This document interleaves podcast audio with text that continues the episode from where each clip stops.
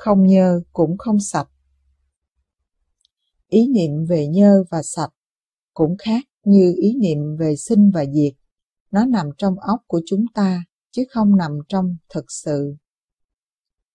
Hôm qua, trong bài học, chúng ta đã thấy rằng các ý niệm trên và dưới, đông và tây là những ý niệm ta có trong đầu óc chúng ta, chứ vũ trụ không có trên, không có dưới, không có đông, không có tay. Khoa học gia Lavoisier của Pháp cũng đã nói rằng không có gì sinh cũng không có gì mất đi. Tuy là lời nói của một nhà khoa học, nhưng câu nói hệt như câu không sinh cũng không diệt của tâm kinh bát nhã. Không nhơ cũng không sạch cũng vậy. Chúng ta nói rằng bông hồng là thơm, là tinh khiết, còn thùng rác thì trái lại rất hôi. Cố nhiên bông hồng là tinh khiết và thùng rác là hôi, nhưng chúng ta cũng biết rằng chính bông hồng đó trong vòng một tuần lễ nữa nó sẽ trở thành một phần của thùng rác. Và thùng rác đó, nếu chúng ta biết cách làm vườn, biết cách làm phân xanh, thì trong năm ba tháng nữa sẽ trở thành những bông cúc, bông lan, bông hồng rất thơm. Vậy khi nhìn bông hồng và nhìn cho kỹ, ta đã thấy thùng rác, và khi nhìn kỹ thùng rác, ta thấy bông hồng. Sự vật chuyển biến như vậy, ý niệm dơ sạch là ý niệm của chúng ta. Dơ sạch còn có nghĩa là dơ sạch với ai?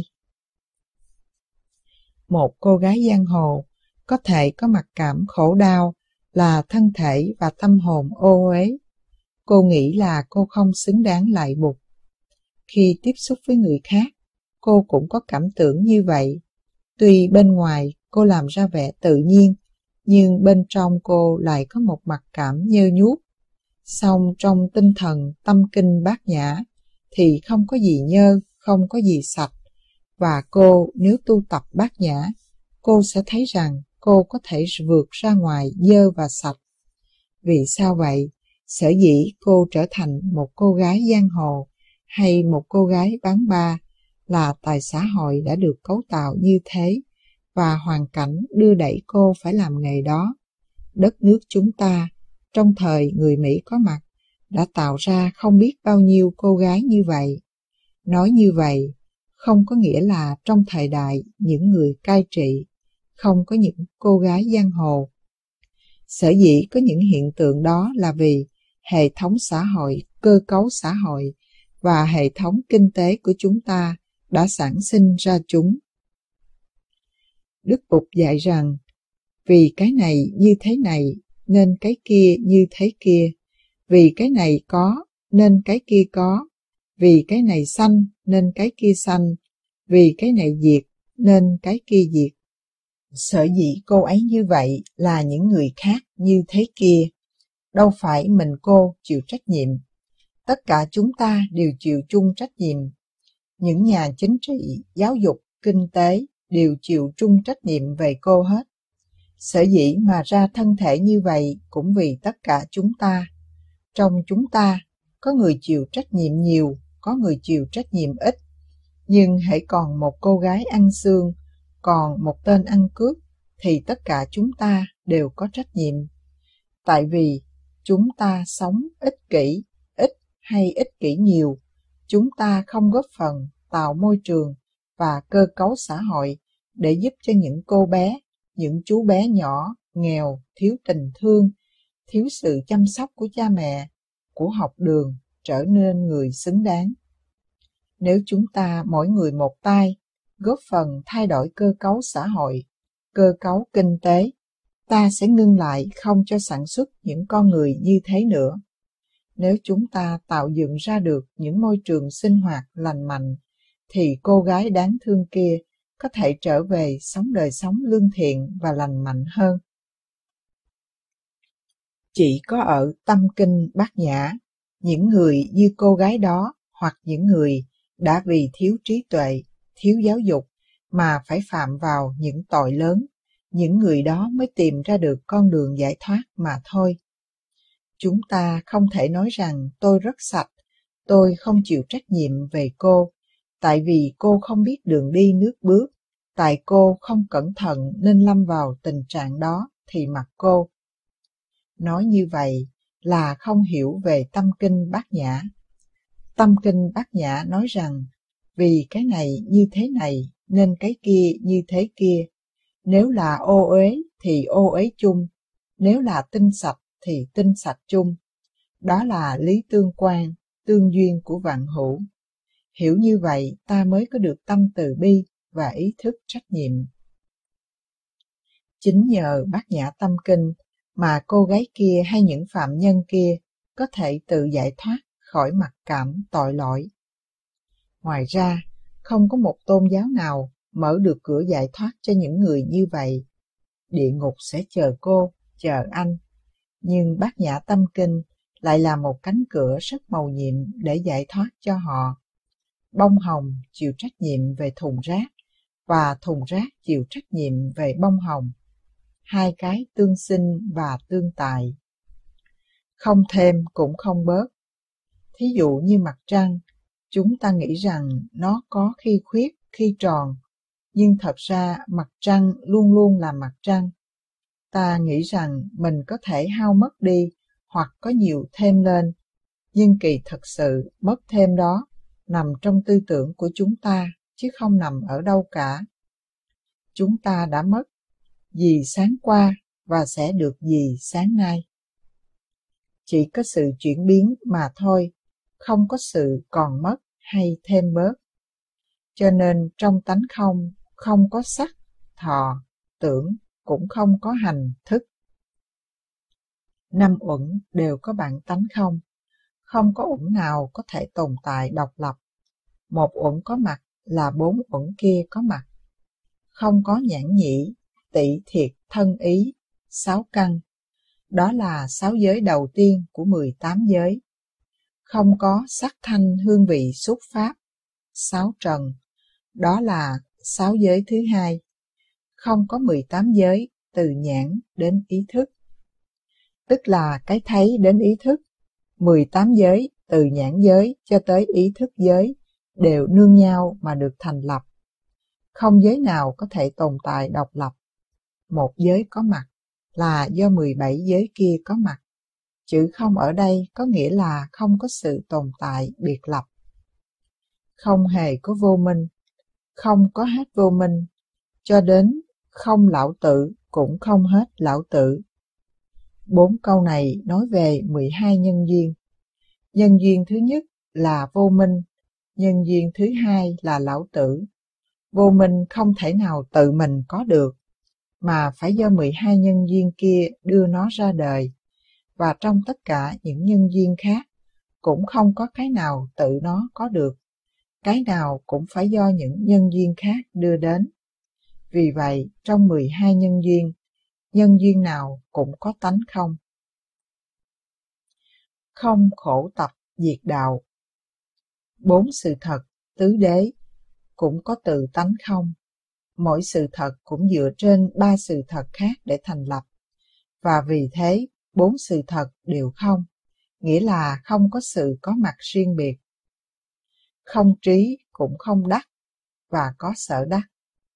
Trí tuệ cũng như sự u mê phải nương nhau mà có. Chỗ này chúng ta phải để ý lắm mới có thể hiểu được những cặp chống đối được nêu ra như là sinh diệt, nhơ sạch, trong ngoài, trên dưới, phải trái, đông tây. Những cặp chống đối đều thuộc về nhận thức của chúng ta thôi, chứ không thể áp dụng trong sự thật. Như nói về đông tây, có nhà triết học bảo rằng đông là đông, tây là tây, đông tây không bao giờ gặp nhau. Nhưng theo diệu lý bát nhã, thì đông và tây đều là không hết. Nhờ đông mà có tây, nhờ tây mà có đông. Chẳng hạn điểm mà tôi chỉ bằng ngón tay đây là đông hay là tây. Nếu đứng bên này thì nó là đông, còn đứng bên kia thì nó là tây. Do đó đông tây là một. Sao có thể nói đông tây không gặp nhau? Chúng đâu cần phải gặp nhau, vì đông tức là tây rồi. Theo nhãn quan bát nhã, chúng ta nhìn phải trái và chánh tà cũng bằng cách ấy. Khi ta có khái niệm về Bụt, ta cũng có khái niệm về cái đối lập của Bụt, tức là ma. Chúng ta thấy Bụt và ma là hai kẻ thù. Trên sự thật, Bụt làm ra ma và ma làm ra Bụt. Chân lý của thực tại vượt thoát ý niệm Bụt và ma. Trong kinh có câu, Niết bàn sanh tử thì không hoa. Cả hai đều là hoa đốm giữa hư không, là những ý niệm mà chúng ta có ở trong đầu. Khi quý vị tập một vở kịch cho các em trong gia đình Phật tử, nếu muốn đưa Bụt ra, thì phải đưa ma ra để làm nổi bật Bụt. Bụt cũng cần ma để hiện hữu. Khi muốn đưa ra một vị anh hùng, ta cũng cần phải đưa ra một tên gian manh để vị anh hùng đó được nổi bật. Sở dĩ anh hùng, đó là anh hùng đối với tên trộm cướp. Sở dĩ là trộm cướp, đó là tên trộm cướp đối với anh hùng. Sở dĩ là ngày, vì cái đó đối với đêm. Sở dĩ là đêm, vì cái đó đối với ngày. Kinh điển có khi diễn tả đề bà Đạt Đa đã tạo rất nhiều khó khăn cho Bụt trong khi Ngài còn tại thế.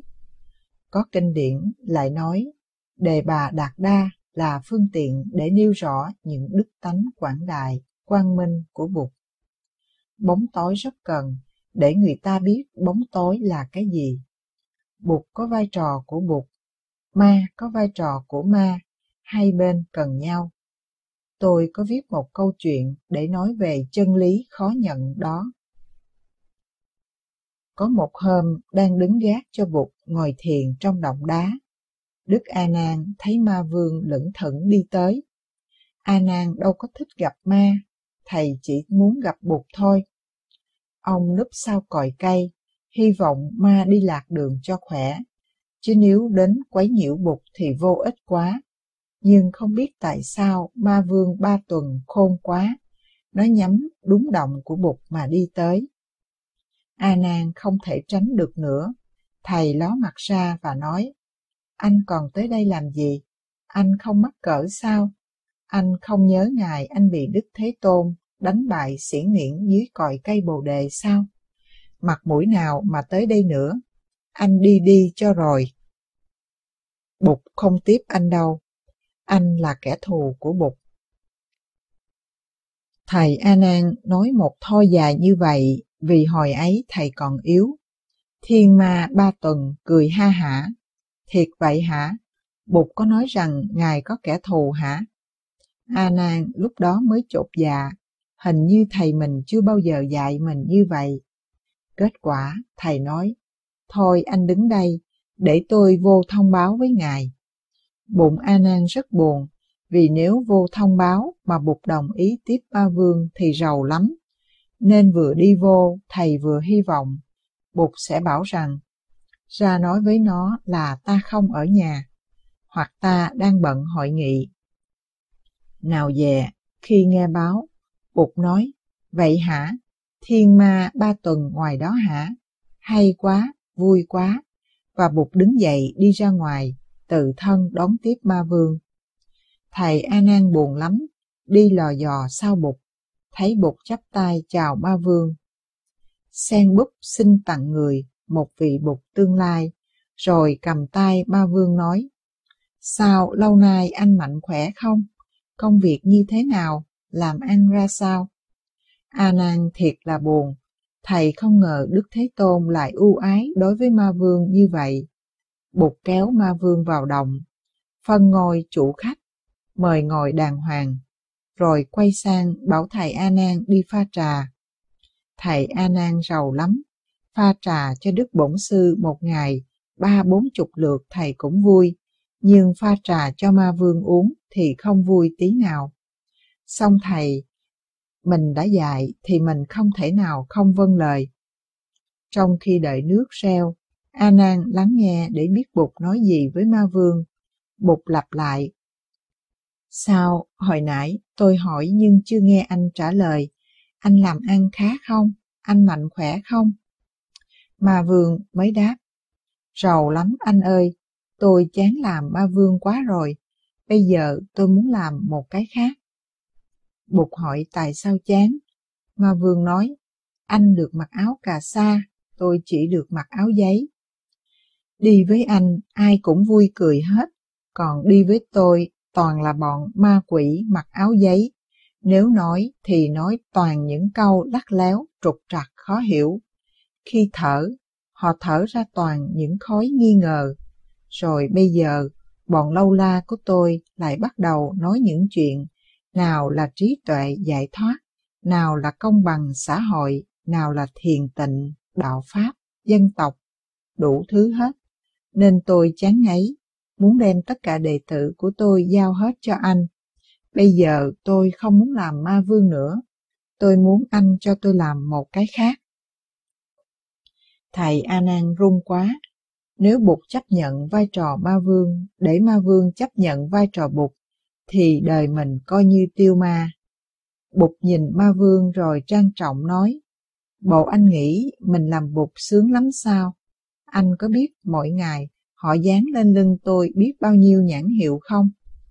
Anh có biết là người ta đã đặt vào miệng tôi những câu nói không thể nào tưởng tượng được và bảo đó là do Đức Thế Tôn thuyết hay không? Anh có biết là người ta làm một cái nhà thật lớn, đặt tượng của tôi lên để thu nhận và nào chuối, nào soi, nào ổi, nào xoài không? Có khi họ còn làm một cái kiệu để tôi lên đó, đoạn khiêng tôi đi ngất nga ngất ngưỡng như người say rượu, từ phố này sang phố khác. Nhân danh tôi, họ làm những chuyện giàu lắm, nào hội trưởng, phó hội trưởng, ra ứng cử bên này, ra ứng cử bên kia, không chịu tu học gì hết. Tôi nghĩ là anh nên làm bổn phận của anh cho đàng hoàng, đó là tốt nhất. Mỗi người có một phận sự đặc biệt và phải làm với tất cả lương tâm của mình. Nói xong, Bụt đọc lại bài kệ, tóm tắt nghĩa lý Ngài đã nói. Lúc đó nước bắt đầu sôi.